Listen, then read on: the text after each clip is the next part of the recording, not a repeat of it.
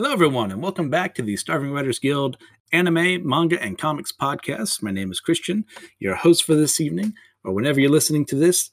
Uh, thanks for coming back. Okay, so I've had a couple of issues with the internet, so maybe this recording will go well. But that's what you're here for, right? To see the train wreck, or to listen to the train wreck,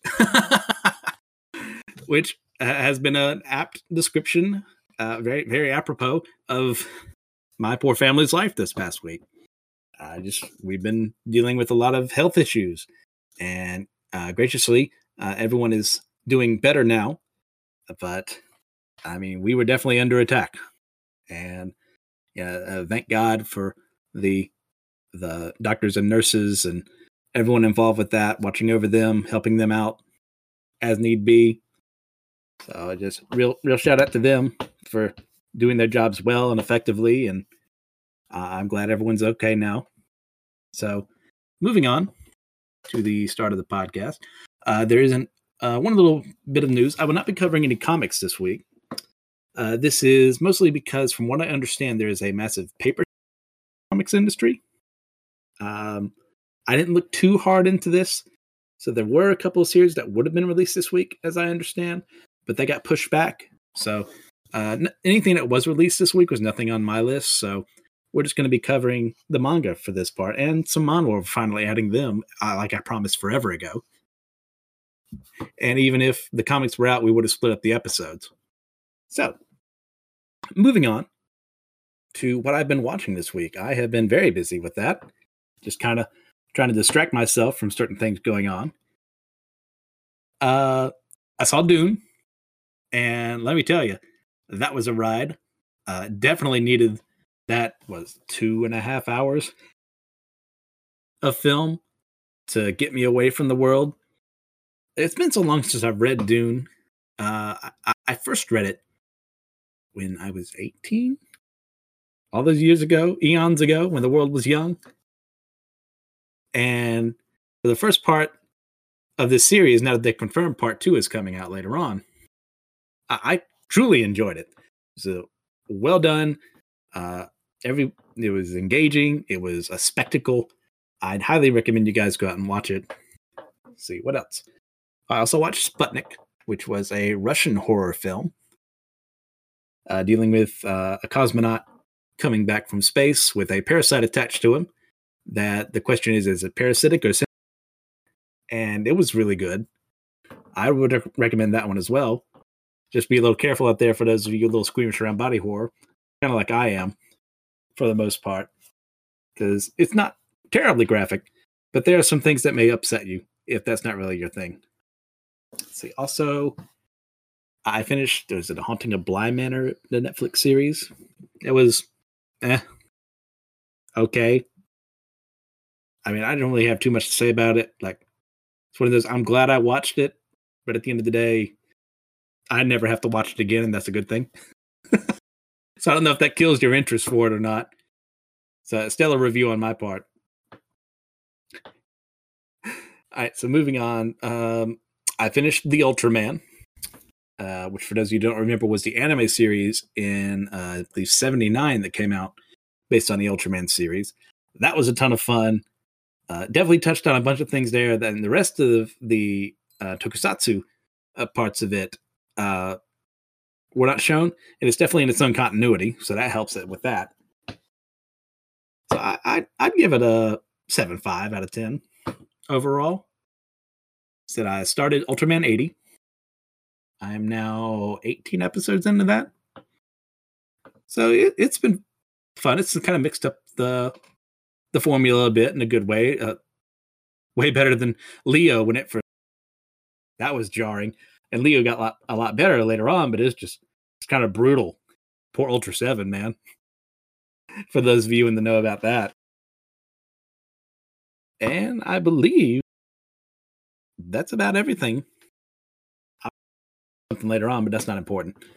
What is important right now is starting our manga portion of this tonight. We, we will be starting in Black Clover, uh, page 311, title of which is Make It Home Alive. Our last, last chapter left us with Yuno and Zenon facing each other. Uh, Zenon was struck and looks like he is falling to pieces. And he asks, What made us different? And Yuno says, Don't ask me. I'm not there myself. I still haven't completed the vow I made with that guy, obviously being.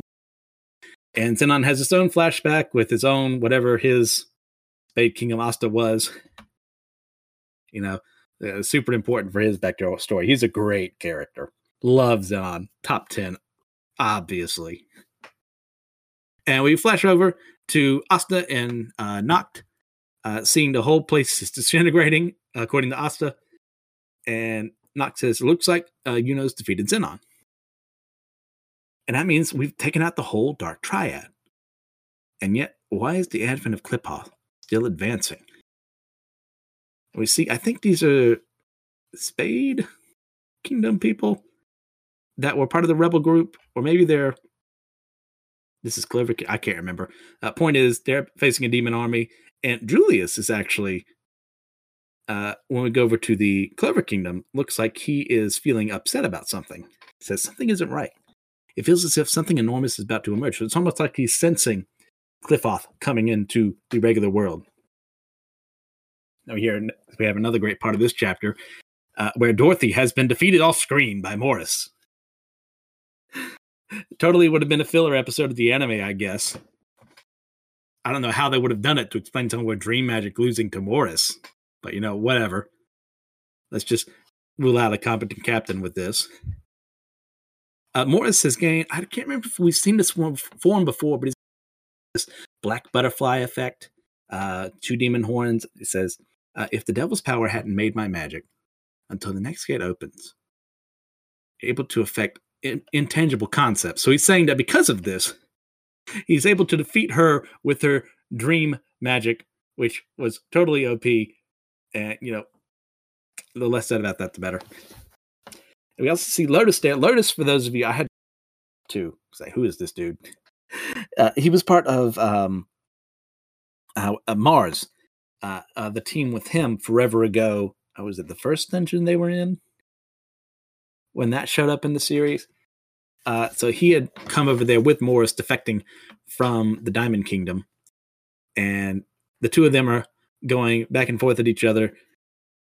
And Morris is going on a rant saying he no longer needs the Dark Triad because as long as I have the magic and lives of the cores, Yami and Vengeance, the gate of the underworld will open.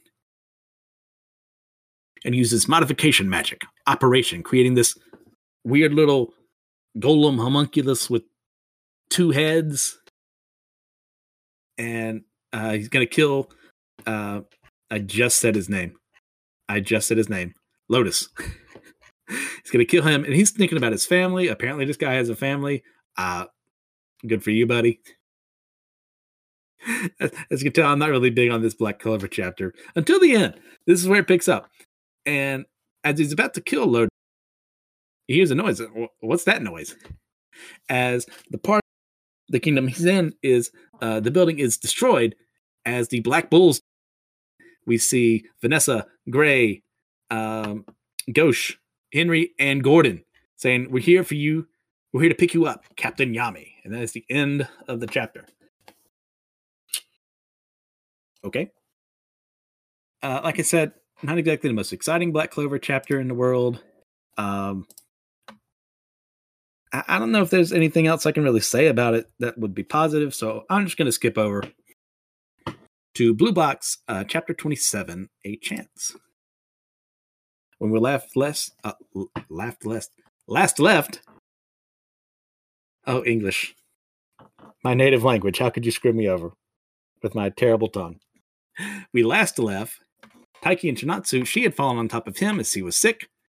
And she plays it off, says, All your cooling sheet's peeling off, puts it back on his head, go back to sleep leaving poor Taiki like completely overwhelmed, saying, How am I supposed to sleep? Moving on to the next morning, his mother uh, reads his temperature, and that's in Celsius. Celsius. Uh, for my, you know, non-American and what is it, Liberia and Myanmar people. Everyone else. So apparently, Britain and Canada both use uh, no, only use the metric system and they're just ragging on us, but I can't prove that. Anyways, uh, she says 60, 36.5 degrees. You made a full. So Taiki leaves home and he's just thinking, he can't stop thinking about that night, which, bro, I feel you. 100% if that happened, I, I'd be a little upset too. It's like, what was going on? What could I do? And he, his name is called, and we see two of his teammates there at the school, and they are cleaning the pool uh, because their teacher had asked them to do it. Uh, besides, the volleyball team was for a match, so they're just killing time, and they're not alone. Uh, Haru is there, and Chinatsu is there, and Taiki fooling himself says, It's not that I want to be close to Chinatsu Senpai or anything. I have no such ulterior motives. I just want to help. Sure, buddy. I've never used that line before. So they go in the pool, and Haru's kind of ragging on him and says, You should know your smashes aren't your only weakness. It's like poor Taiki just can't can't get anything right. And he said, Why is everyone looking at my goal sheet? How he says because it's posted on the, right on the wall.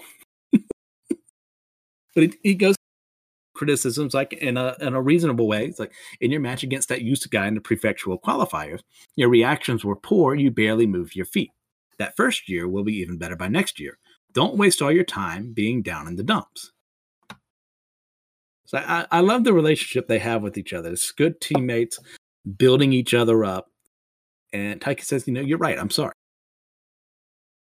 And Haru says, Look, it's fine. It makes no difference to me if you lose in singles. But if you start getting discouraged, I'm only saying all of this as your doubles partner. He says, Right, Chi Senpai?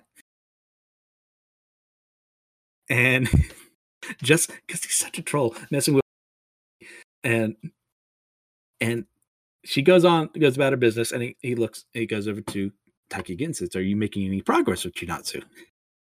And Taiki, poor guy's so flustered that he can't say anything. So he says, Look, if you don't want to talk about it, I won't ask. But Taiki thinks on it, says, uh, how, how do you know if you have a chance with someone? right question to ask. Can't help you with that. And Haru says it depends on a person. She has no problem talking with guys. She can get along with guys or girls. But if she's not into you, then I don't think she'd make physical contact.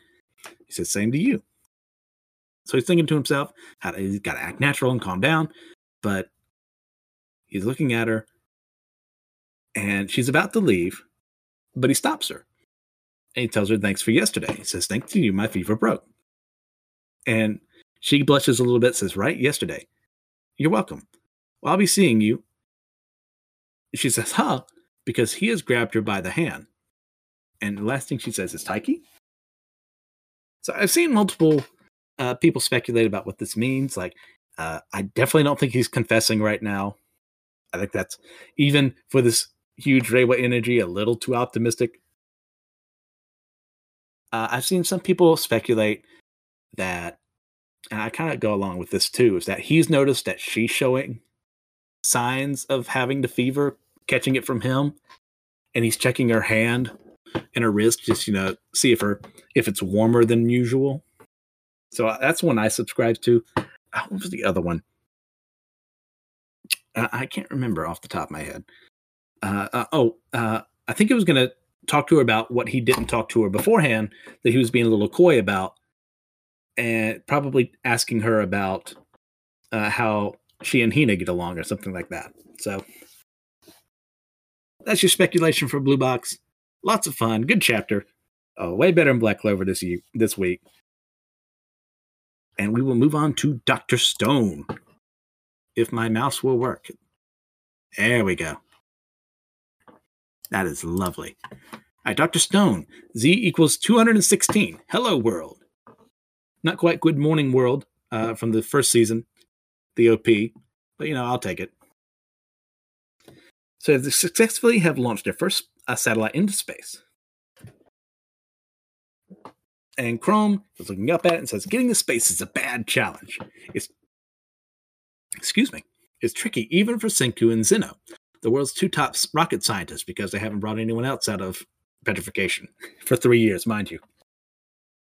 All this trial and error, so many tests, just as many failures over years and years.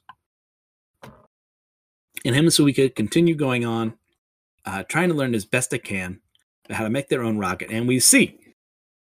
Oh, wait, no, they hadn't succeeded yet. That's right. It blew up at the end. This is the one that succeeds. We see the Senku 7.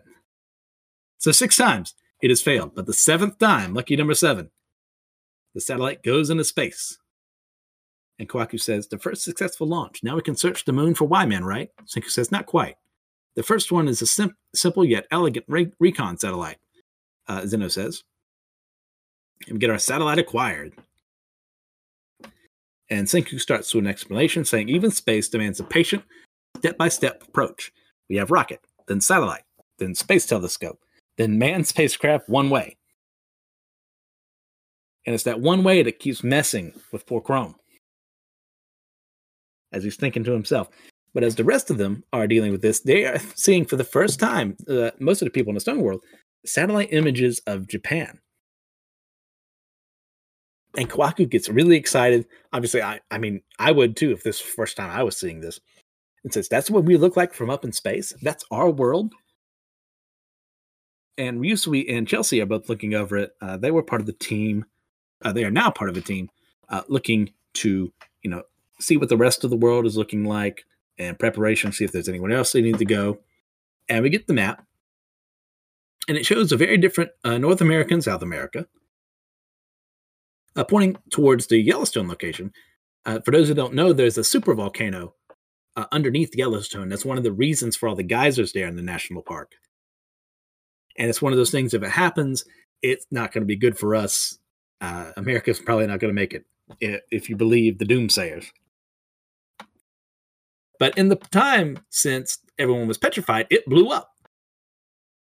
And it transformed the Gallatin Mountains into a lake. Now, the Gallatin Mountains, I had to look this up, are a part of the Rocky Mountain chain, if I remember correctly.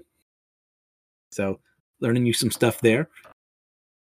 Thanks, Code Mint, for that term. No, learning you some knowledge. That's what it was. Uh, the Panama Canal has been filled in and turned into marshes and grasslands. Uh, so Ukyo is like very happy that we have to go pass through there. Uh, it seems like the I believe it's the Atacama Desert in Argentina and Chile has moved up to the north in South America. Looks like it's up to at least Ecuador. Yeah, and uh, again is realizing for the first time it's not the 21st century but the 58th. I mean, we knew that, but it's still Isled way. And they move over satellite imagery to look at Asia and Africa. And we see the plains of China are wetlands and massive rivers.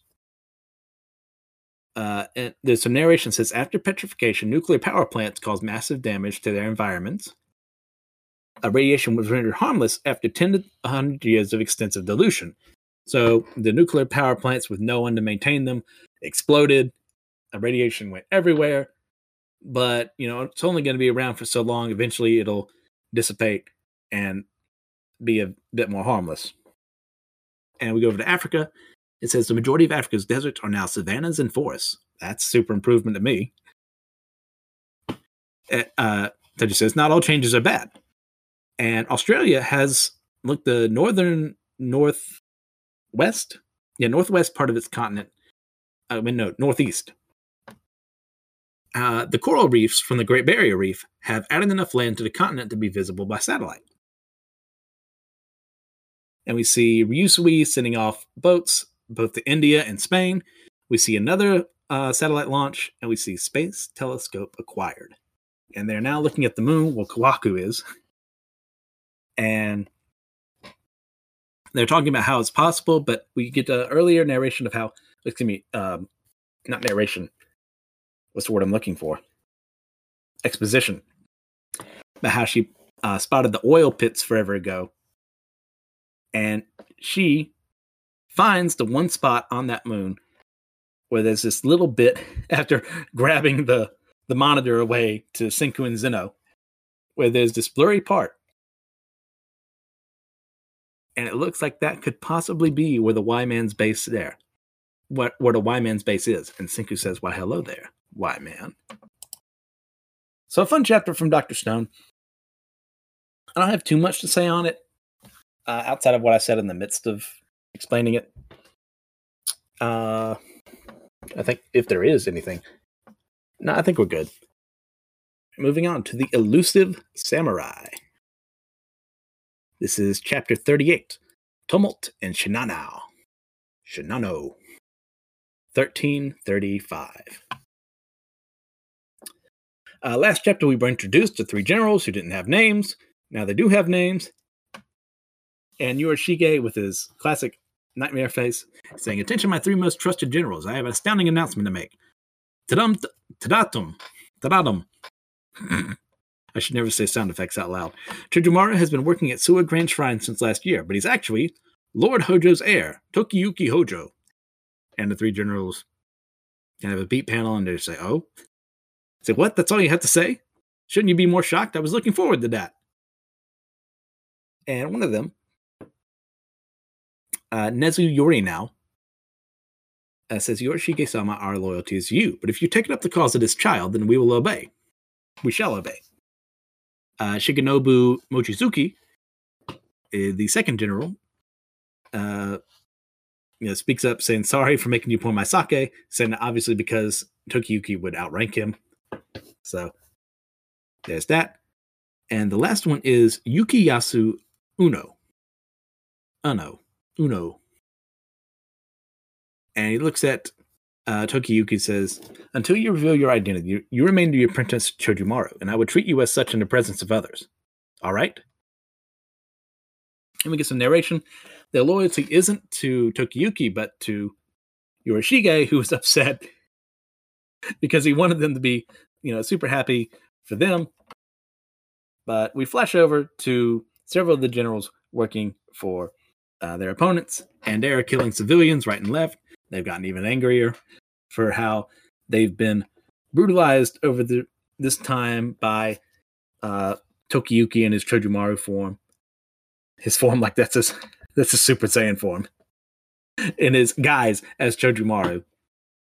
And we get some narration. Uh, March 1335.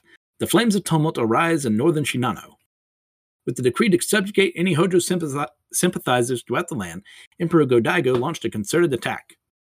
To the far north, Tokoiwa Muni. I should have practiced that one. Yeah, yeah. Good luck with that one. Uh, uh, nope, skipping names. This would be the last and largest preliminary skirmish before Tokiyuki's uprising in four months' time. I believe that's actually part of the history which the author, uh, uh, the mangaka, is kind of sort of following. So we're moving on, and Yorishige says the mission of the elusive warriors this time is to function as Denrei, uh, messengers who race from battlefield to battlefield, conveying reports and orders. There are multiple battlefields spread across a large area. In order to share accurate information among them, I need a messenger no one can intercept.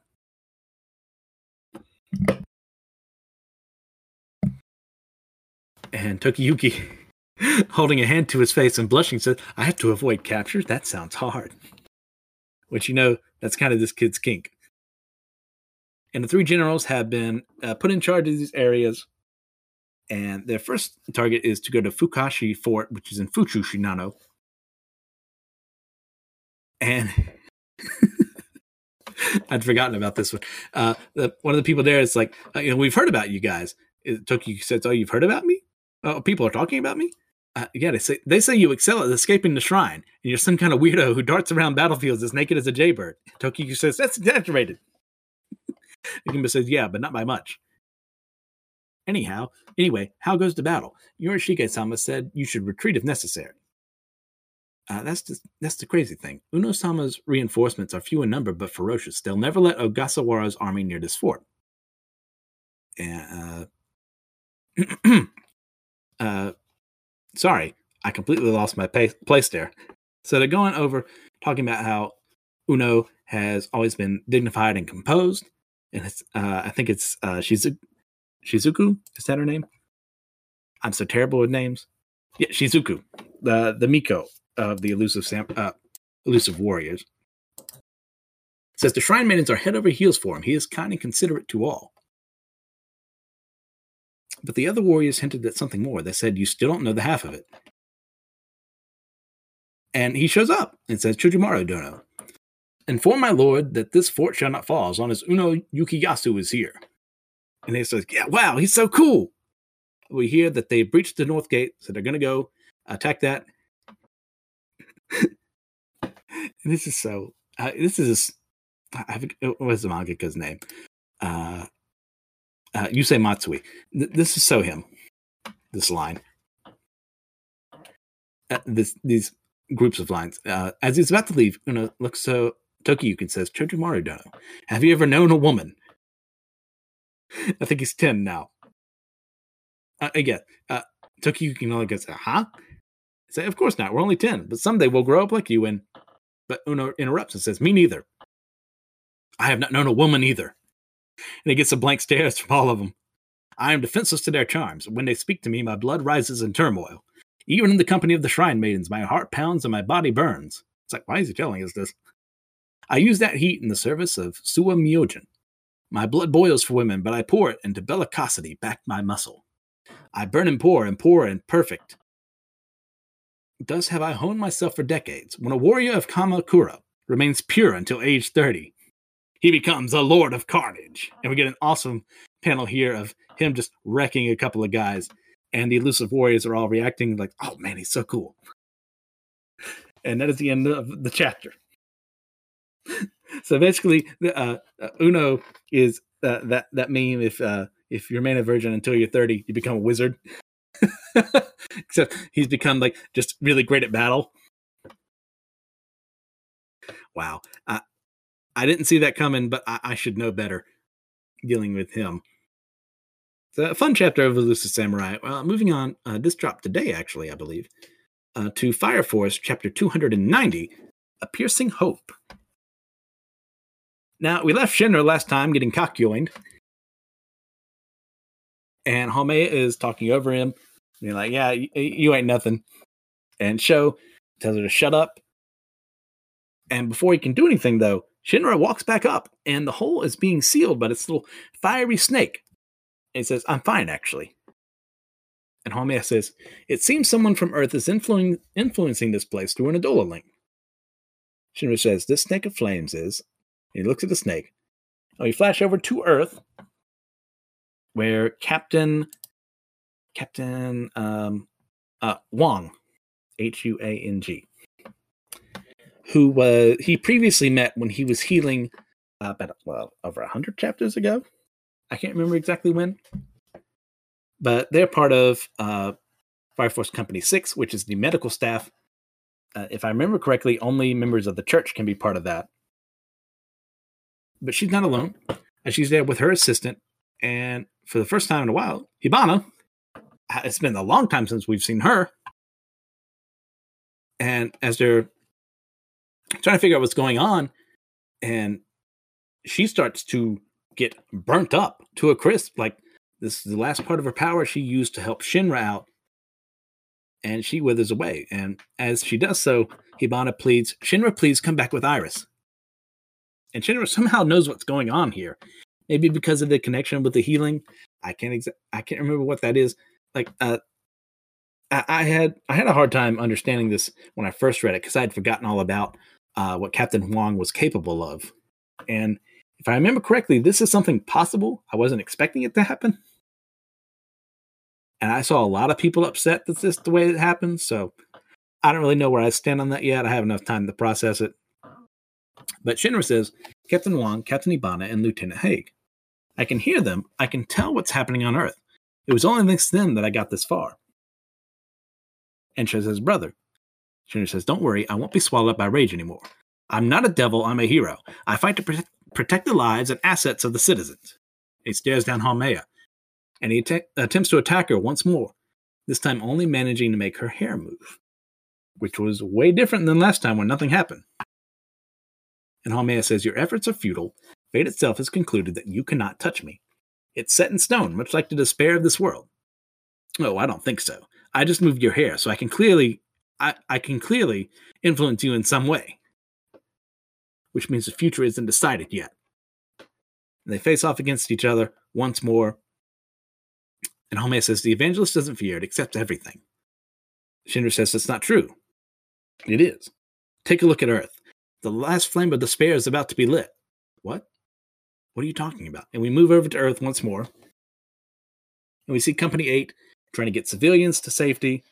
Uh, we see Maki and Captain Obi Maki says, Captain, we're nearly done with the evacuation in this area. I see. Great work. Now we just have to trust in Shinra and wait. And he's helping this little old lady across, and her vision's poor. Uh, she says, even though my vision is is working poorly, I can tell you're brimming with light. And Captain Obi says, it's to help everyone not lose sight of hope. And I love Captain Obi. He's just a real gem in this series of this totally normal guy who has no powers of his own, but like through sheer charisma and strength training, just can fight with the best of them. And this was really nice to get some spotlight on him before what happens.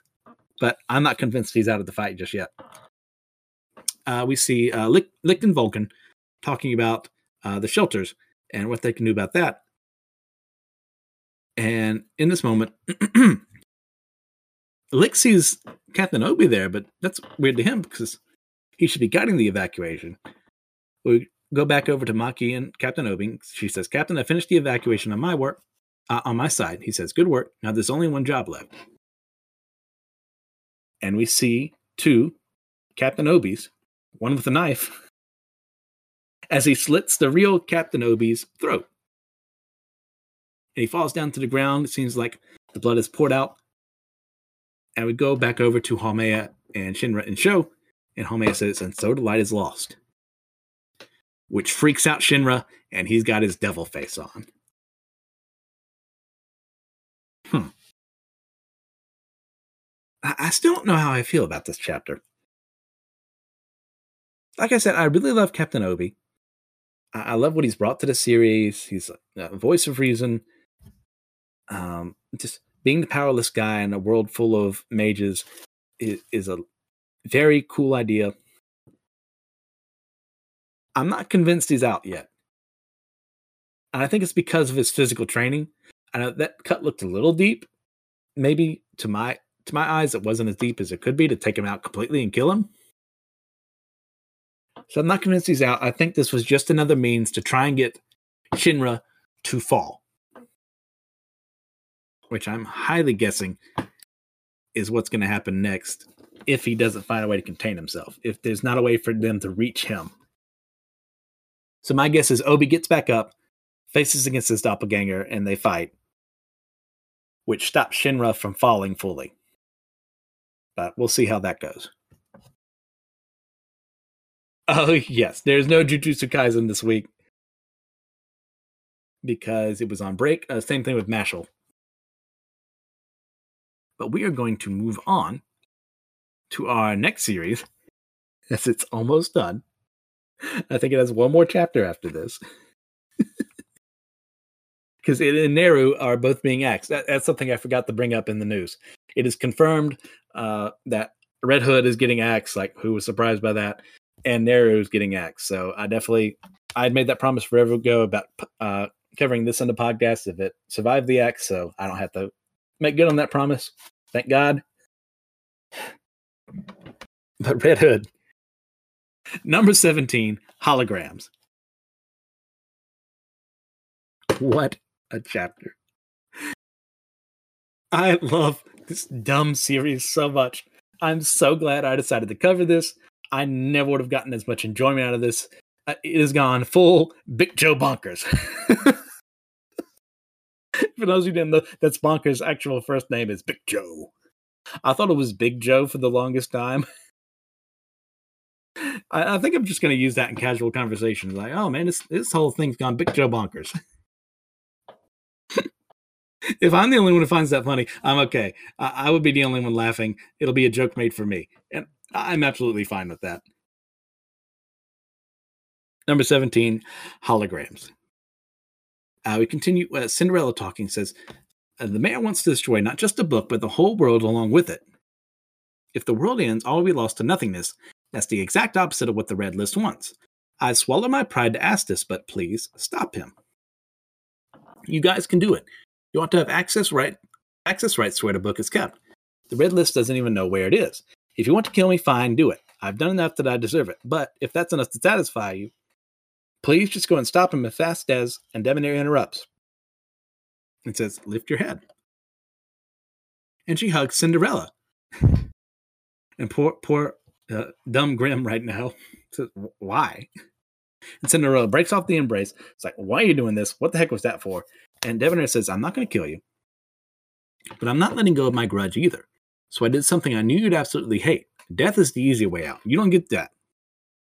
But you do get your temporary ceasefire, Ashen Witch Cinderella. We're going to HQ. Help us. No, do it. Die. and we see uh, Tilty and our hero, Big Joe Bonkers, uh, greatest character in the series, discussing what they should do. They hear that Velu is in trouble.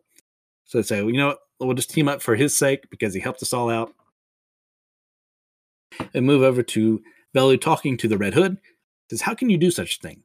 Red Hood says, For the sake of the world. If what if you say whatever is written in the book comes true, then why don't you just write, and so humanity eradicates werewolves, that solve everything? Well, we tried that, of course, multiple times, but we failed every single time, says guy whose name I've forgotten. says seven attempts were made, but each one not just in it, uh, in it, not just in failure, but in the eradication of the human race. Every human carries the potential to become a wolf werewolf in their genes. That means werewolves effectively have all of humanity as their reserves, or two sides of the same coin.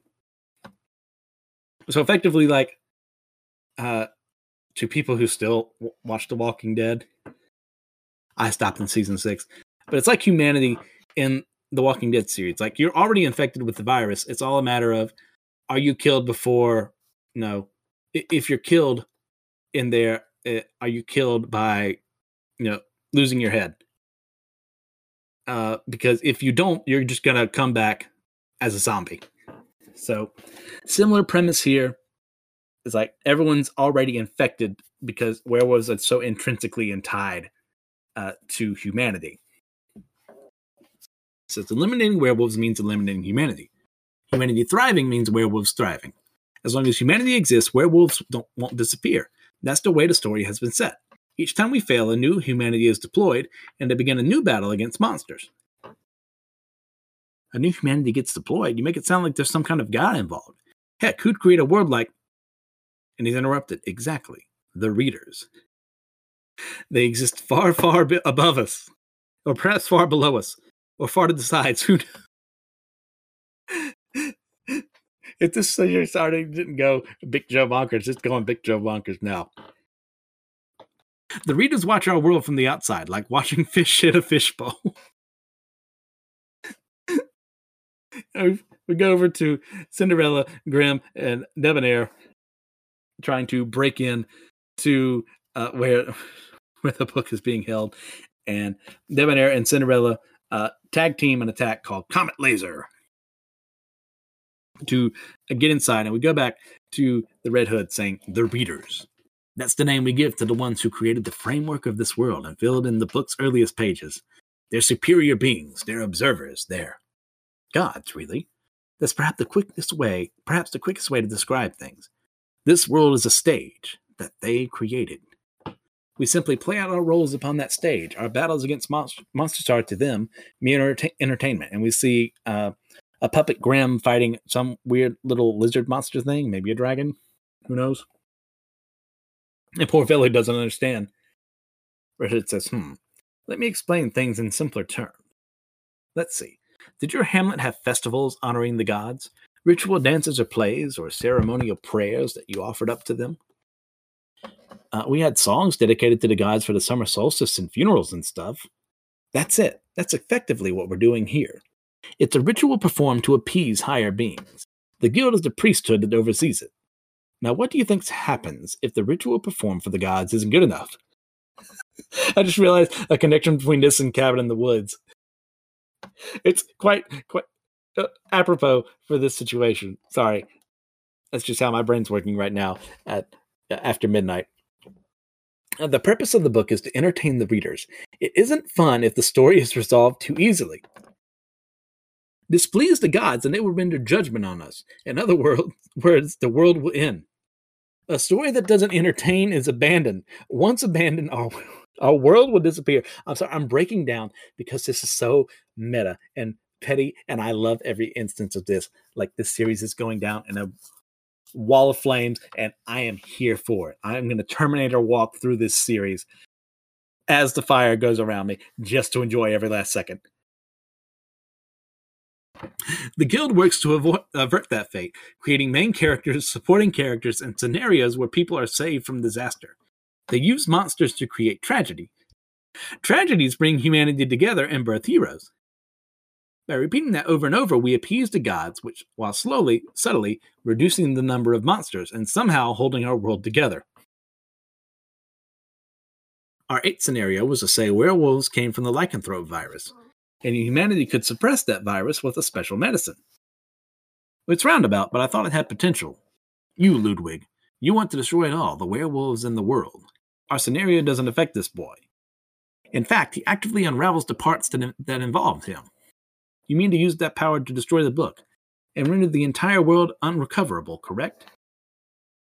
And Geppetto says, The moment we took up the book is the moment we failed.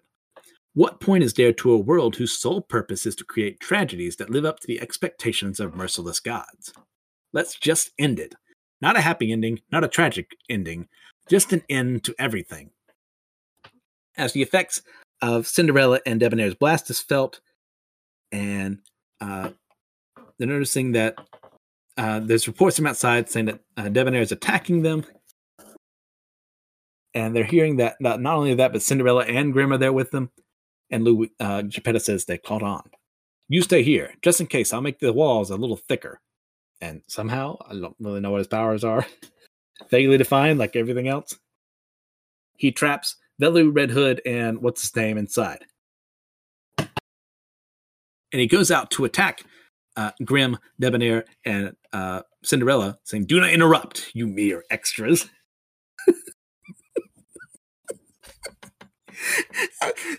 And that's the end of the chapter. How can you not love this series? Who can read this and not say like this is a work of art? if I ever get in a situation like this and I, I'm handed the reins and I say, look, there's just not enough people reading. Like, uh, we're going to have to cancel the series. This is exactly how I want to go. Balls to the wall, explosions everywhere, go extremely meta. This is perfection. I, I and seriously though, for the all the mangaka's first time writing on his own, he used to be an assistant to Horikoshi, if I remember correctly. This is not bad. It could have been a lot better at the start, mind you. I've already gone over. I think it went way too long uh, with uh, the werewolf chapters, but for his first effort, I ain't mad. I definitely want to see what he has in store later on for the next series he tries to send a jump, because I believe you're allowed at least two or three more times to try. But yeah, that was the wild ride. That was Hunters Guild Red Hood. ah, I need to stop. I need to calm down.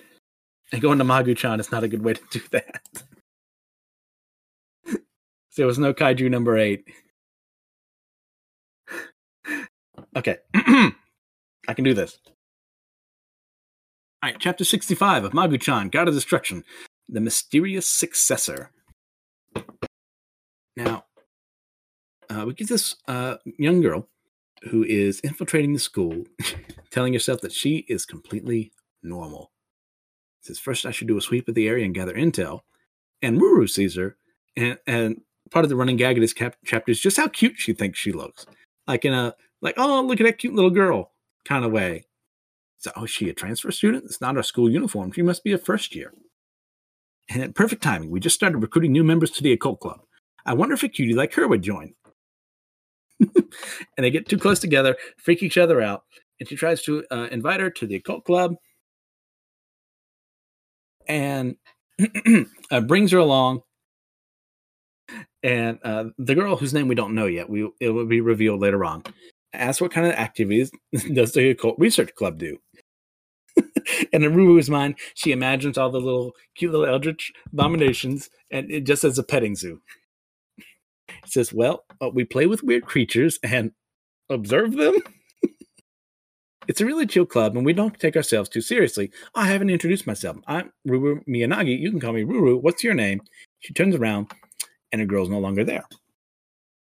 And we move on to see Magu facing off uh, in a game with Izuma. It says, You frail holy knight, I have plunged all the world in darkness, accept your defeat. And uh, I can't remember if this is Go or Shogi. I, I played Go forever ago, but I don't remember the board setup or the rules. I think that uh, the goal is to uh, surround your opponent's pieces. That it kind of looks like what Magu has done here because there's only uh, Izumo's one white piece compared to all of Magu's black pieces. So it's either that or Shogi. I think this might actually be Go. Uh, I'm definitely wrong. Maybe it's the third game I haven't brought up.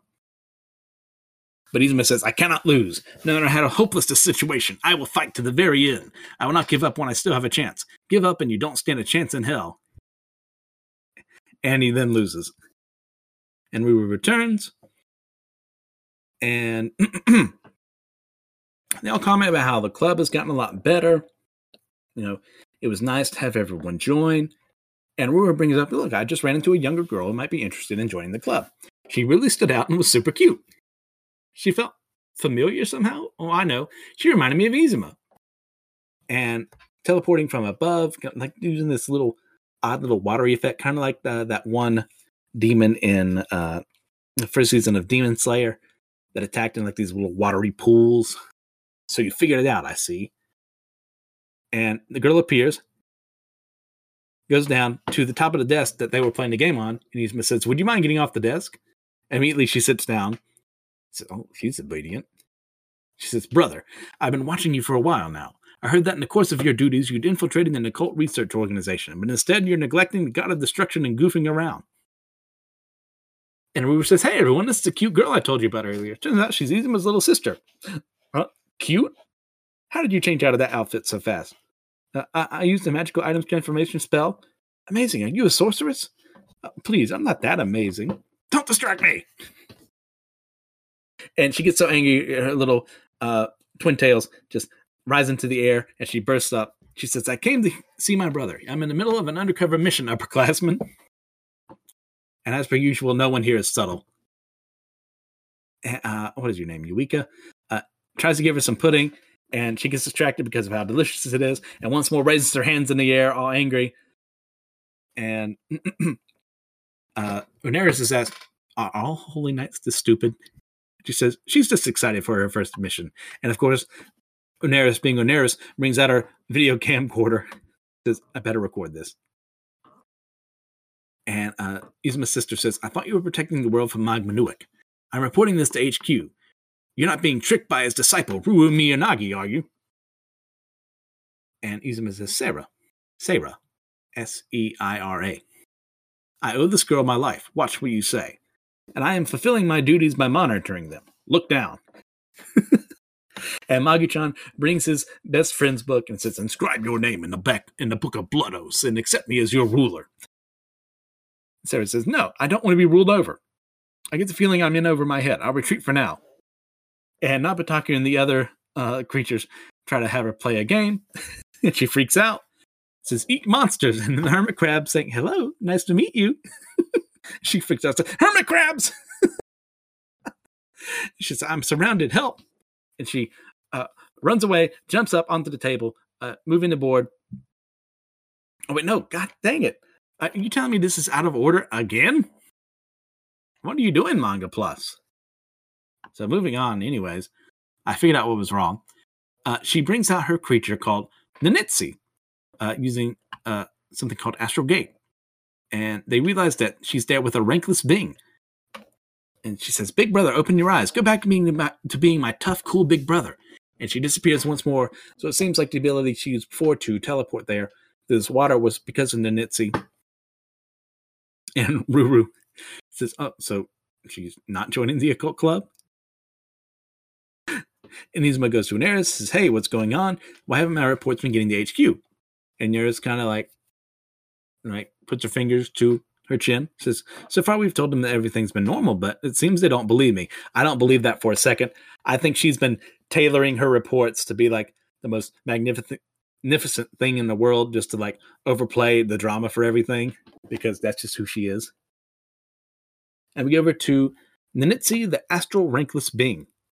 And he, uh, I assume this is a he, could be a her. Who knows? We'll find out later on. uh, was the place where we came out of the gate an OK location. And Seira says, "No, no, it wasn't okay to. I stand like a sore, out like a sore thumb in these clothes. If only you hadn't undone your transformation." The Holy Knight Seira's undercover mission failed, and that's the end of the chapter. Wow! Introduced to a a, a fun new character.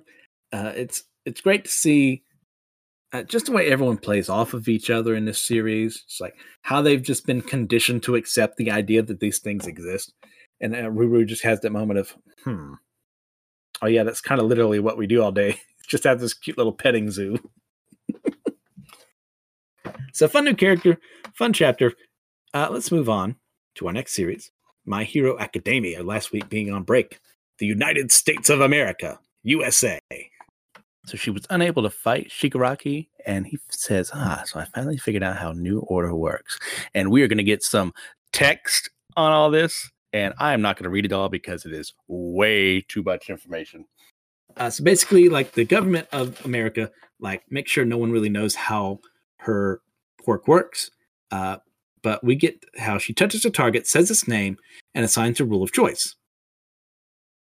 And but I've learned quite a bit from a battle so far. A living physical being uh, can only go so far, so she's given herself super strength, but it's only so much. Otherwise, he would have been killed from her attack. But there's no limit on how much a rule can incapacitate someone. So if she had said his name correctly instead of him being in his weird, like, a kind of a three in one situation here, an anti Trinity as it was, uh, would, would have been able to kill him outright and oh gosh, all this text, all this text. Yeah. So he, he goes over the idea I just said of how, you know, if she had she had said his name, so figuring like that's how it would will work. And he gets all excited, says, What's gotten into me all of a sudden? The irresistible urge to test out our rules. I've never been so on edge. And Star and Stripe says, uh, thinking to herself, says, He must have a way to get around attacks that hamper his breathing. Like getting the wrong rule from this and one of the pilots says, What now, Star? New order and concentrated laser fire did just about nothing to that regenerating scumbag. And she says, Send word to Commander Agpar. Oh, Horikoshi, you and Star Wars, man. I'm right there with you. Uh, the pilot says, For real? Bad enough we ran off half cocked without their say so. You're not really thinking that we ought to. If not now, then when should I exercise my special authority? This punk's graduated from being Japan's local menace. Now he's a threat to the world. We got to use tactics that Japan lacks to make him dead now. Just trying to give me a place to plant my feet until arrival, okay, bros? They say, ah, hell. and we get a flashback with her and the pilots as she was a little younger in this picture, and she doesn't have all of her tufts. She says, Starting today, you boys are under my wing. When we die, we die together, brothers. Continue this weird relationship they have with each other. It's like, eh, oh, they kind of like Klingon in that way. Like, eh, today is a good day to die. Our number one sure does ask the world of us. Hey, Wedge, shake that raggedy lowlife off your top side. That star is perch. Copy that. And he flips around in the air, forcing Shigaraki off. And Star Stripe looks at him as he's falling down and says, I told you that knowing what I'm about wouldn't help you fight back. This is what I meant. The air forms into my shape, but a thousand times bigger. Fist bump to the earth. And Shigaraki looks up and says, Nothing's visible there, but I got a nasty feeling. And she moves herself back. So, like, we are seeing what he cannot. Is that this this gigantic ethereal star and stripe in the sky that just smashes the heck out of him. He says, Taking any more damage is pointless, and he'd never answer if I asked for his real name. So the only way to get rid of this guy, and she smacks her get hands together, kind of like a Hulk clap, as this body is torn to shreds. It looks like the Nomu may have died in this, because it only looks like there's one left. Is and she continues says is busting him down to atoms as the clouds are separated above the sea. But you're a tough nut to crack, rose Give me a taste of those lasers. And she makes a new rule. Says the lasers combine into one United Hyper Max Output Laser. Keranos, which is, if I remember correctly, in Greek, Thunderbolt. I th- yeah, I think that's what it is. Thunderbolt. and this giant beam of the lasers together is used by this incredibly large figure she's made and continually just pounds into him over and over again. A nonstop blast of the max laser. He'll burn away to nothing, yeah? She says, I doubt it. This is just keeping him pinned down. If this were enough, then Endeavor could have finished the job, which is an excellent point because Endeavor definitely has the ability, if he concentrated it, to kind of like prevent him from perfect selling his way out of this. And she gets uh, a message. It says Star. She says, Agpar, sir. Says, I'm so accustomed to your independent ways that I got careless. This stunt will lose you more than just your license. She says, Fine, by me. Well, are things ready on your end yet? Says, Sure, a special favor, just this once. And Japan's been informed that the strike is imminent. That's what I wanted to hear. And we see Agpar, and it's it's so obvious. It's it's Admiral Ackbar. Horikoshi's got a Horikoshi. And he says, The fact is, your flagrant defiance from the rules really has made our nation shine all the brighter. USA, baby, all the way. You know, who cares about rules? America's the way.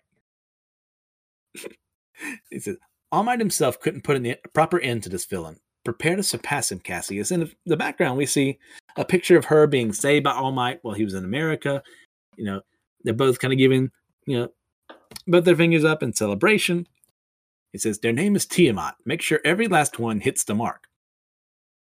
And we get a final panel of a bunch of intercontinental, uh, intercontinental, intercontinental cruise missiles called Tiamat after the uh, Babylonian, Sumerian, Sumerian uh, goddess. Yes, I should know this from all the D and D I've had to do. As they're about to head towards there to take out Shigaraki, probably through some creative use of Star and Stripes power. So that's the end of the chapter. Uh, this is lasting a lot longer than I thought it would. And I don't think the fight is over just yet. I'm not expecting next chapter to be done with the fight. Maybe we see the end result of this is maybe she hits her target, but obviously Shigaraki is not going down yet. So what I'm guessing is they hit him, they managed to like make him regenerate for a while, but he's going to find a way out of it. I'm guessing at some point he's going to touch her. But my guess is if he does that, excuse me, she's going to use new order to make a new rule that says, you know, if my quirk is taken, like it could be like maybe the person who takes it loses access to a lot of their quirks, or maybe their quirks are uh, less powerful, or uh, maybe my quirk no longer works, or something that makes this a Pyrrhic victory for Shigaraki. It's like, so maybe he steals the quirk, but it's not effective anymore. Which would be a nice balance of, you know, we've introduced this cool female character, so she doesn't job completely. I, I'm kind of liking that the more I say it out loud. Because she's not going to win, obviously. She's not Deku. He's going to be the one who has to fight Shigaraki. And people are saying if he gets to, if Shigaraki gets her quirk, like how is Deku supposed to win? I, I don't really see a way outside of a talk no jutsu, unless like the second quirk that Deku hasn't unlocked yet is like that amazing. But I doubt it, especially with the quirk singularity being like, you know, the older quirks were, the less impressive they were. So that's my hero. Uh, definitely a, a really fun chapter. Oh boy. And we go from that to One Piece, which I should stop saying prophetic things about how it's been a while since there's been a bad One Piece chapter. And I wouldn't qualify this as the worst I've ever read. But dang, I am I'm not feeling this one either. And I'm not the only one. By far. I saw a lot of people hating on this. I don't hate this chapter by any means, but there's some issues with it. Uh, so we'll start off in the chapter. We see uh, Drake and Apoo. Uh, they're both kind of discussing a possible alliance in this area. I'm not going to cover too much on this about like uh, who's going to take over uh, after whoever wins. Like they're kind of like uh, whoever side wins this battle, they're just gonna like steal from whoever wins since they're in a weakened state. Uh, so, I mean, it's I must said that word, that dreaded I word.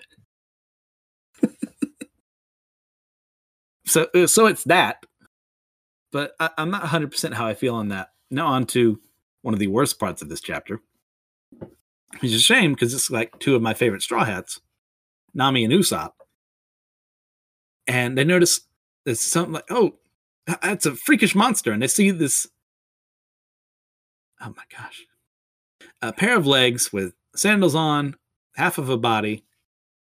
Eh, it's a leg monster. It's all legs. And they go, wait, what are you doing here? And Usopp goes to grab the legs, says, I know it's you, Kinemon. And I, I'm not a I'm not a fan of scatological humor. I've never been big, you know, in, into fart jokes or you know poop jokes, what have you. Like the only person who's consistently made me laugh, I actually mentioned his work earlier, is Purple Eyes WTF from his Code MENT and uh None Piece series, which is quite appropriate now that we're covering this. But it's just not for me. And I know a lot of people like it, so like laugh at what you want to laugh at. But this is just not funny to me because the reason I'm saying this because Kinemon uh, from before it, he's able to speak in this form through farting. So there's that. Just moving past it. Uh, he's going to borrow the the giraffe to get away because his goal is to get someone to heal his teammates after the fight with Kanjuro. And we flash over to him lying down. Says, hold on a bit longer, Kiku. I have found some of our allies. It is hard to believe that I still live with my torso severed. After Solar cut me in two, perhaps I was never attached properly again. It's a miracle if I can use this to save Kiku's life, if nothing else. And real quick before I go forward, this is one of the issues I also had with this. Like, you telling me he didn't, Law didn't stitch him back together correctly the last time this happened? Was it 200, 300 chapters ago? I, I'm not buying it. This is kind of really convenient, which is very rare for Oda. Um, I'm not, I'm not feeling high on this one, and and that sucks because I love One Piece so much. So I, I hope you're hearing the pain in my voice as I'm saying this. As a uh, Kinemon, continuing on, hears Orochi's voice calling out to Kanjuro, who is still alive, and he says, "Yes, Lord Orochi. You sound like you're on death's doors, Kanjuro." Says, "Indeed, the curtains are closing. Well, you've done admirably. It was a splendid act. Your praise means everything to me, my lord. Can you hear the audience how they cheer for you as there's a bunch of people cheering on in the background? Uh, through the means that Orochi is using to talk to him. It says, For me? Excuse me. That's right, but alas, how galling, how vexing. Our ancestors await a proper theatrical encore, and you must give it to them, Kanjuro. Depict the burning hatred of the Kurozumi clan. Who is the true victor? The enduring anger of the Kurozumis prowls the halls of this castle, heading deeper and deeper into the depths until at the very bottom of it all you reach our burial crypt. Only you can lay our souls to rest, Kanjuro. as you wish. I shall perform my final dance, the glorious death of the Kurozumi clan, Kazenbo. As he's able to draw a giant fiery shadow figure that starts like destroying anyone it consumes uh, on the second floor of the castle and it's continually gliding through it causing it to erupt in flames and we see uh, Brook and Robin trying to run away. Uh, Marco is there is also attempting to run away. Uh, we see Luffy. It's been a while since we've seen Luffy and Zoro. It says, "Allies of Kozuki, Emperors of the Sea, all who put on airs will be brought low." I, think that's Kaido saying it. As uh, Yamato, she attempts to uh, run away to the armory uh, onto castle of the castle basement uh, that way, she can potentially stop the island's descent. So Momonosuke has more uh, time to take down Kaido. Uh, but in the midst of this, Big Mom, Big Mom is still attacking. uh, sorry, lost their names for a second with you know all the five billion people in the middle of this fight. Law and Kid, thank you, Past Christian, for your notes, You're helping me out, bro. Uh, Law and Kid are continuing to fight her, uh, but they're definitely going down real quick, and they're like whispering to one another. It's like uh, I'm on my last legs, but the same's true for me. We're not, but we're not getting away like this. Use your last resort to back me up. Hmm. And here's the other thing I didn't like about this chapter, but we're moving on. Uh, they cause Mama, uh, Big Mom, to bleed uh, through clever port, uh, clever usage of the magnetism that they have at their disposal, turning hers, her herself into a magnet and causes her to collect like a bunch of metal around her, uh, seemingly collapsing a large part of the castle as well. And a bunch of soldiers are being taken out by this, and it is a final move here uh, that I'm sorry, I'm all over the place with this. So what we're supposed to find out here is that their devil fruits have awakened. Now, awakening is something I believe that was first brought up in the Impel Down arc. Impel Down with those uh was a giant animal people things. And it happened uh in uh Dressrosa as well. But my big issue with this is that we haven't seen either one of them train for this. It seems like it's just kind of happen happening right now because Oda's written himself into a corner, maybe.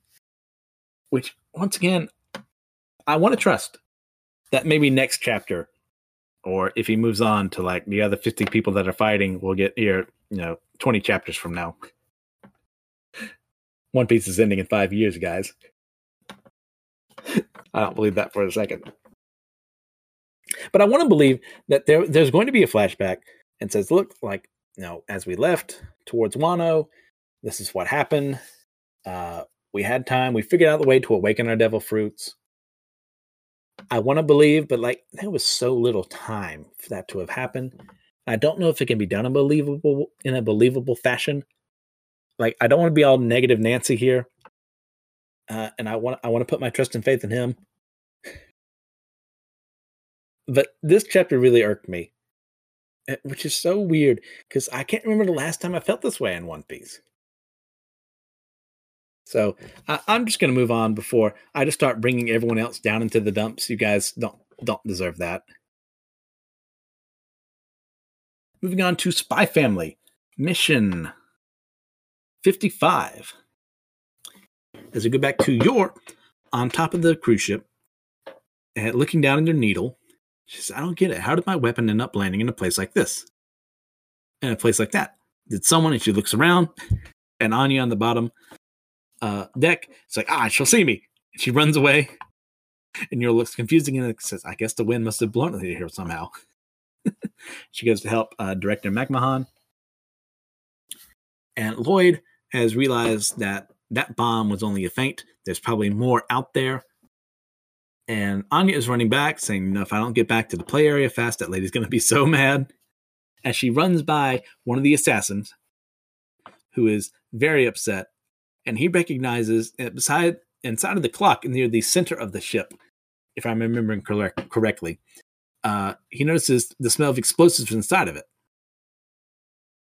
He says, yeah, I better get out of here. And Anya, thinking to herself, says, There's icky explosives in that clock. There's more bombs besides the one Papa was looking for. And uh, the assassin notices uh, the guy who was running all surveillance is about to run out of the ship, so he goes after him. And Anya says, uh, thinking to herself, says, This is bad. I got to tell Papa. But now I don't even know where he is. And I can't tell him anyway because it'd blow my secret. And one of the members of the crew is looking out for uh, more bombs. and Anya has dressed herself up to like appear older than she is, like thinking in her own mind she probably thinks she looks like a grown woman in this get up with these sunglasses on. He says, oh, "Excuse me, sir. uh, "Can you?" He says, "Can I help you, young lady?" She says, uh, "I just saw a strange man wipe a booger on that clock over there. It was super gross. Clean it up for me, please." He says, "A booger. I'm sorry, miss, but I have important things to." It says, "No, wait. Hmm. A man behaving suspiciously at a time like this is probably not connected, but just to be safe, you know what? I'll go take a look right now." As uh, the the assassin and the radio coordinator are both leaving on one of the lifeboats or a raft. I think it's a raft, not a lifeboat. Discussing, like, look, uh, this isn't going well. And they're about to kill one another. So we move away to that. And Lloyd is told about the bomb. So he goes after it there and he finds it inside that clock. He says, planting this bomb in such a crowded part of the ship. Maybe their goal isn't sinking the ship after all. He realizes they don't have time to deal with this. So he uh, takes the clock off from its hinges. This can be from its hinges. I am not a uh, physical maintenance person, as you may very well have guessed. So he unscrews it, maybe. Who knows? I think that, yep, screwdriver. There we go. Unscrews it. I'm a genius. Says, I'm going to throw it into the sea. Say what? As the assassin and the radio operator are fighting once more. And one of the uh, members of the ship is saying, Please stop. That clock's a priceless antique. He said, No! As uh, Lloyd hurls it from the top of the deck into the sea, right on top of the two guys, and it explodes right above them, uh, dealing them way less damage than it should. So, seemingly, they are dead from this, but we shall see. And Lloyd says, Ah, that was a close one. and he orders the guy like, "Look, announce something over the intercom, to calm everyone down." and Anya, looking very excited, says, "All right, the bomb was stopped, thanks to me." Anya and I went way too way too close in that regard. It's uncanny, uh, taking credit for things that is not our doing. Uh, actually, she's a little better me in this regard. It's actually kind of way better for her. She actually did something in her life. And the lady in charge of the nursery uh, comes in right behind her and says, There you are, naughty girl. Don't you run off like that.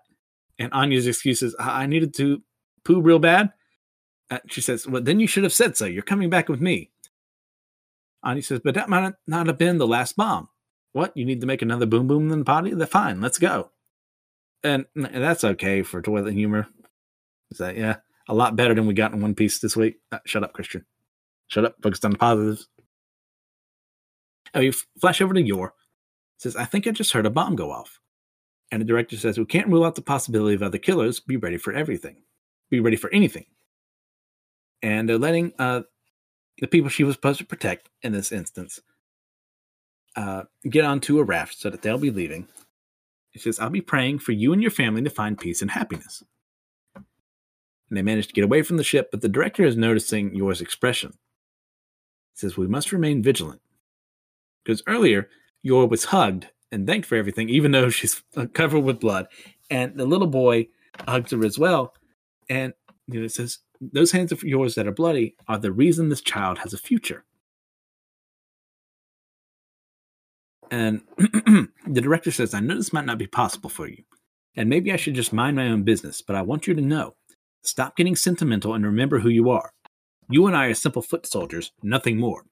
Yor says, Oh, I- I'm sorry, sir and he pauses. Definitely, I, I know he's feeling conflicted too about her situation. And he says, Oh, that reminds me, I forgot to relay a message to you. The forgers have apparently requested that you meet them at tomorrow's point of call. Says, Lloyd and Anya want to meet? Oh, but uh, he says, I will be on the lookout for any f- other killers. Go and do as the forgers ask. Consider it a reward for completing your mission. Says, get, get some ice on your face so they don't notice any swelling. Oh, and Make sure they don't see that wound on your chest. She says, uh, they won't. I'm not meeting them in a swimsuit. Like, uh, thinking to himself, says, I think we managed to secure the ship for now. I should be able to leave the rest of those SSS agents. And he goes to the kids' room, says, I'm sorry that it took me so long to get back. And Anya has completely wiped out from the evening's events. And uh, the nanny there says, I guess she couldn't hold out any longer and he thinks I may have had a crisis to resolve, but I still ended up abandoning my family again. Wait, What are you saying, Twilight?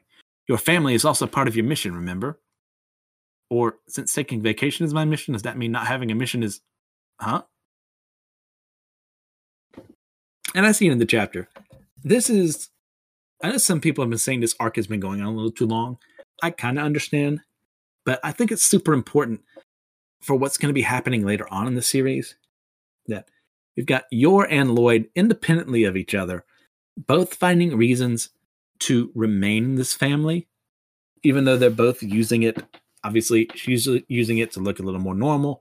Uh, he's using it so that uh, it looks like he has a stable life at home, so Anya can infiltrate the uh, the school to get close to uh, what's his name, crazy guy, so they can figure out if he's doing anything but I, like I said, it's very it's super important for them both to have this realization.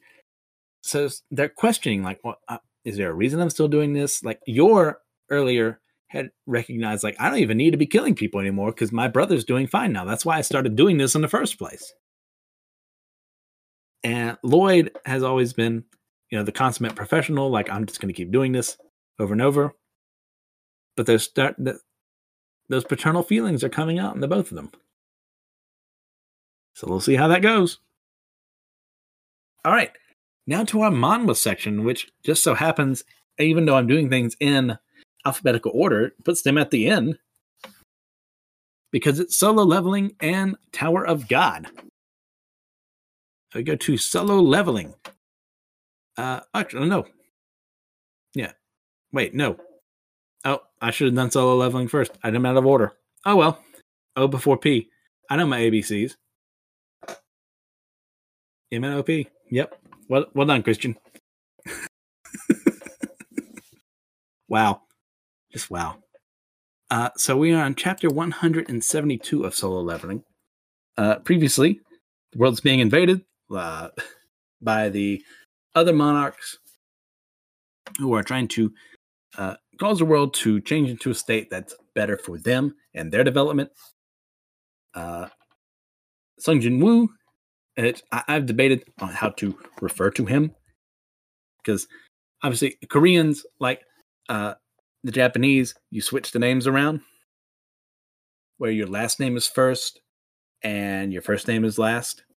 So uh, I should be calling him Jinwoo, maybe, but people just call him Sung Jinwoo. Definitely on the subreddit.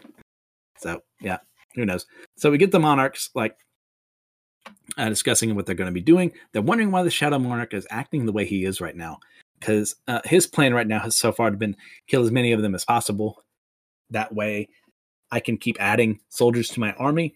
We get a news report uh, discussing that the United States government has dispatched the military quickly in order to buy time for the civilians to evacuate. And oh gosh, what is this guy's name? I forgot to look it up. He he succeeded after the old director died and he's just he's thinking to himself about how even the United States Army is losing to these creatures, and it's like there's there's almost no hope. Like the only thing humanity can do now is to pray for a miracle. But just what kind of miracle can stop them? He says out loud, "A miracle." Dear Lord, please do not abandon us. Which, before we continue on, from what I understand, um, I got into solo leveling around chapter. Uh, it would have been early in the 100s. So yeah, uh, how long that was.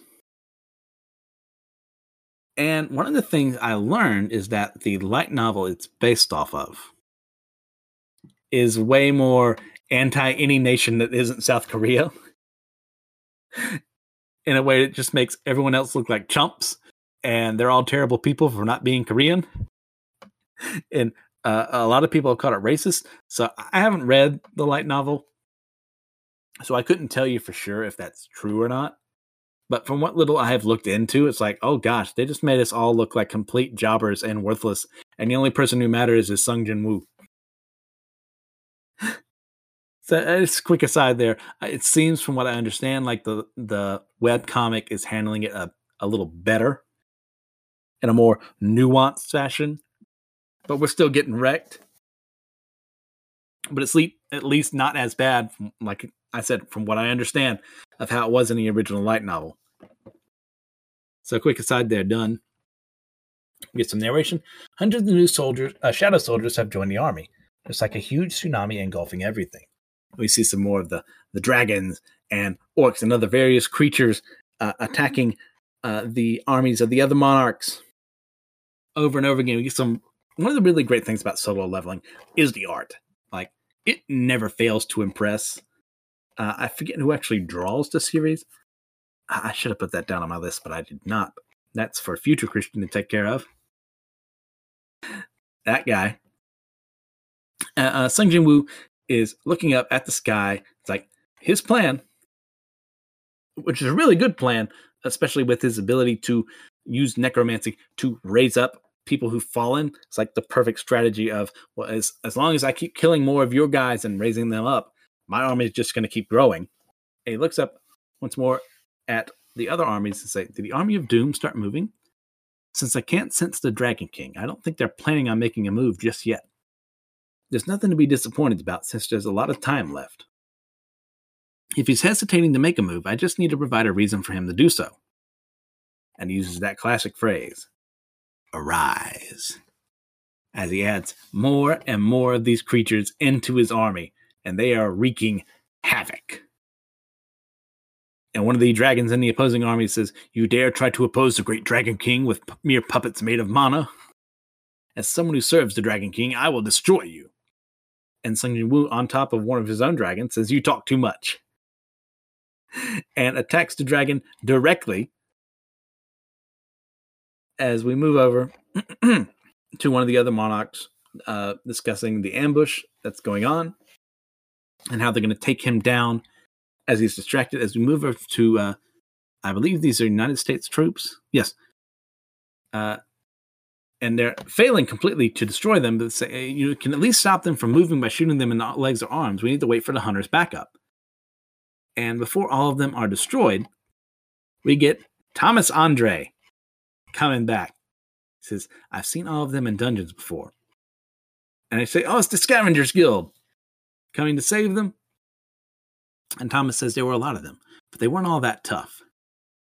Although, and he gets a little, uh, he stops for a moment, recognizing one of the monarchs has appeared, who says, I am the king of the monstrous humanoids, the monarch of steel body.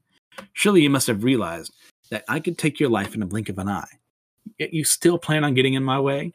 Thomas says, Is that so?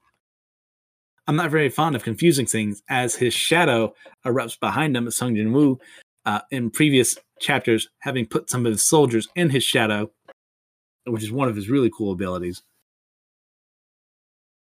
Uh, it's been a while, Monarch of Steel Body. As, yeah, yeah. Uh, uh, as he announces his presence to the other the other monarch there, who says, "Why is the Shadow Army here? They must have been hiding within that human shadow while hiding their presence." He got me. I must notify the Dragon King. But before he can do that uh, telepathically, I'm assuming here, he says, Why? I can't reach him. Don't tell me he looks up. Seems like they are jamming his ability to communicate. Says this strategy couldn't have been thought up by the Shadow Soldiers of the Shadow Monarch. It doesn't correspond to the way the Shadow Army does things, which is to sentence the enemies in front of them to death. And gets angry. Says this this is the way of the humans. He does not qualify to be a monarch. Take back what you just said. Beru says, looking extremely awesome in this panel. It is a heavy sin to insult my king.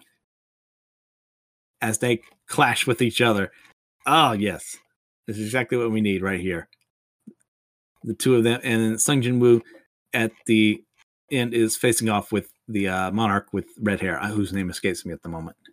So I, I'm really, I'm really bad with manga names, as we've noticed. But the manga names, oh gosh, I, I need to uh, have spent more time writing them down. So I failed to do that. That's on me. And as we get into Tower of God, I'm going to need some help with that one too. Because that is a doozy, because we are on chapter 508 of Tower of God. And uh, I know that there are more chapters out, but this is the one that's been publicly released. So I'm going to be following them more because uh, that's more like what the subreddit is following at the moment. So I'll be following with them because uh, I don't have the money to make an account to get up to date. And Khun previously was attacked by, I believe his name is Mouse. But unfortunately for Mouse, it was not actually him. He had used several lighthouses to make additional ones to confuse him. And he says, What happened? Could it be him? He was never inside those headlights. We get narration somewhere else inside the cat tower. And Khun has left one of the other lighthouses, says, The glad I left the lighthouse's bait everywhere else early on. I intentionally hid my lighthouse and increased its withdrawal speed, but I can't believe I was found so fast. I don't know who it is, but it's likely that it's an enemy capable of hearing the sounds that the lighthouses make in order to find them. Although I have installed traps with a sound similar to that produced by lighthouses in several places, an enemy of the caliber of a division commander will find out very soon. It won't take him long to find me. And Mouse continually looks for him. And Khun, in narration, says once more, "I can hear the same sound from lighthouses in several places at the same at the same time. Deactivate a wave trap." And Mouse says, "I'm going to kill you." It seems that I need to change my plan. And we before we go to flashing over, Khun is my favorite character in this series. I love the way he strategizes. I love how smug he is. Uh, how how dare I like someone like that? Not, that's totally not me at all. and I, I, just love the way he's constantly calculating. Like that's a classic Khun move is to like make you think he's somewhere when he's actually somewhere else. It's exactly what I need from this series because I won't lie this this arc has been dragging for a bit. And we get to the next part of this dragging arc with White facing Bam after he has somehow come back to life. And White is saying in narration, bring the dead back to life. I wonder what kind of magic he used. But it's probably not one of this at the level of breaking the limits between life and death. Perhaps in that brief moment before the soul was completely absorbed by His Majesty, the woman's body was stitched back to its original state, that being Arya, who had um, allied with Bam so that she wouldn't die. And and the soul returned to help her to her body. Of course, even if His Majesty's assumption is correct, it doesn't make sense that he was able to pull it off. However, the main factor that made that nonsense possible is probably the power that is outside the laws of that woman's tower that she should have delayed the recognition of his death so that the soul should, could settle back into her body after it has been sown. I don't know if it was the intention of any of them or a simple coincidence, but either way, both of them have accomplished a totally ridiculous miracle. So, in the previous chapter, what had happened is that White had killed both Arya and Bam at the same time. However, which I had wondering like, how are they going to get out of this one and make it believable that mom comes back to life? is that she had used her ability to save him, while he had used his ability, one of his abilities to save her. If I'm remembering this correctly. In a weird kind of twist of fate, like uh, that would be classic Bam, like looking after another person rather than myself. And I don't know Arya that well. She's a, a fairly new character, but from the little time she spent with Bam, she seems to have enjoyed his company. So that's a cool move on her part. So it it's not as much of a plot hole as people have been complaining about it that I have seen. People are never satisfied. Uh, White says, Right now, you look like you are a messiah who can make miracles come true, but it's not like that. That is not your true nature. And the two of them face off with each other. Uh, some epic panels here. Like, uh, poor is it SIU is the author uh, author and artist's name. Uh, he's been suffering from a lot of uh, personal issues, and it, it's very upsetting because, especially with the way artists are treated. Uh, I'm sure the same things that happen in Japan are happening in Korea. It's just like just give the di- guy some time to rest because Tower of God went on break for a long time uh, several months worth. And I just hope that he got the rest he needs because it seems like his I think it was his wrist that was messing with him, if I remember correctly. Just hope he got the, the rest and relaxation he needed. So we get a ton of great art, great panels with the two of them facing off against each other. And White has noticed that Bam is using some black Shinsu. Now Shinsu is basically the uh, the key or uh, nen of this series. I believe it has something to do with flowing water. It says, You're going to drop everything you have so I can't dodge them. What fun! As I continue fighting back and forth. Oh, yes. Uh, White using his sword, Bam using his special abilities, his Shinsu. Uh, um, and says, I can't cut that Shinsu, but I can change its trajectory with the pressure of the sword. Let's see who forward, runs out of power his attack first. Is blocked by Bam, and the two of them get even closer together in this fight, brawling back and forth. Ah, yes. I mean, just I, it's. I sound like a terrible sports commentator talking about this scene. It's just like I, I'm watching this as if it was happening in live action. It's like, oh, oh, he did that. Oh, oh, oh, uh, uh, yeah, yeah. Oh, and he moved this and he did that. That's basically what's happening right now, and that's why I will never be able to commentate for a football game or a basketball game because I just can't focus. Like, oh, he's doing what? Oh, he, he passed the ball. He did this. Uh, uh, uh. and there's this huge black orb behind Bam as his blue wings like spread even further out as White is just staring him down. And Bam has gained these two black horns as well as Black Shinsu warp, warps around his body. And the last words are from White are a black orb. So wow. Um Tower of God. Like I said, I, I've been following Tower of God for years. It has been one of those consistently engaging series. I, I need I need a, a chalkboard. Be like, okay, this character here is doing this. Thank God there were only like five characters in this in this ch- chapter, because otherwise I'd be completely lost. But yeah, that is the end of our manga and manhwa discussion and the end of the podcast. Because once again, there are no Marvel series for us to cover this week. So, a little housekeeping here. Uh, I have started the Twitter for this uh, it's uh, exactly the name of the show, Starving Writers Guild Manga Anime and excuse me, Anime Manga and Comics Podcast. I have put two tweets out because I'm really good at the Twitters.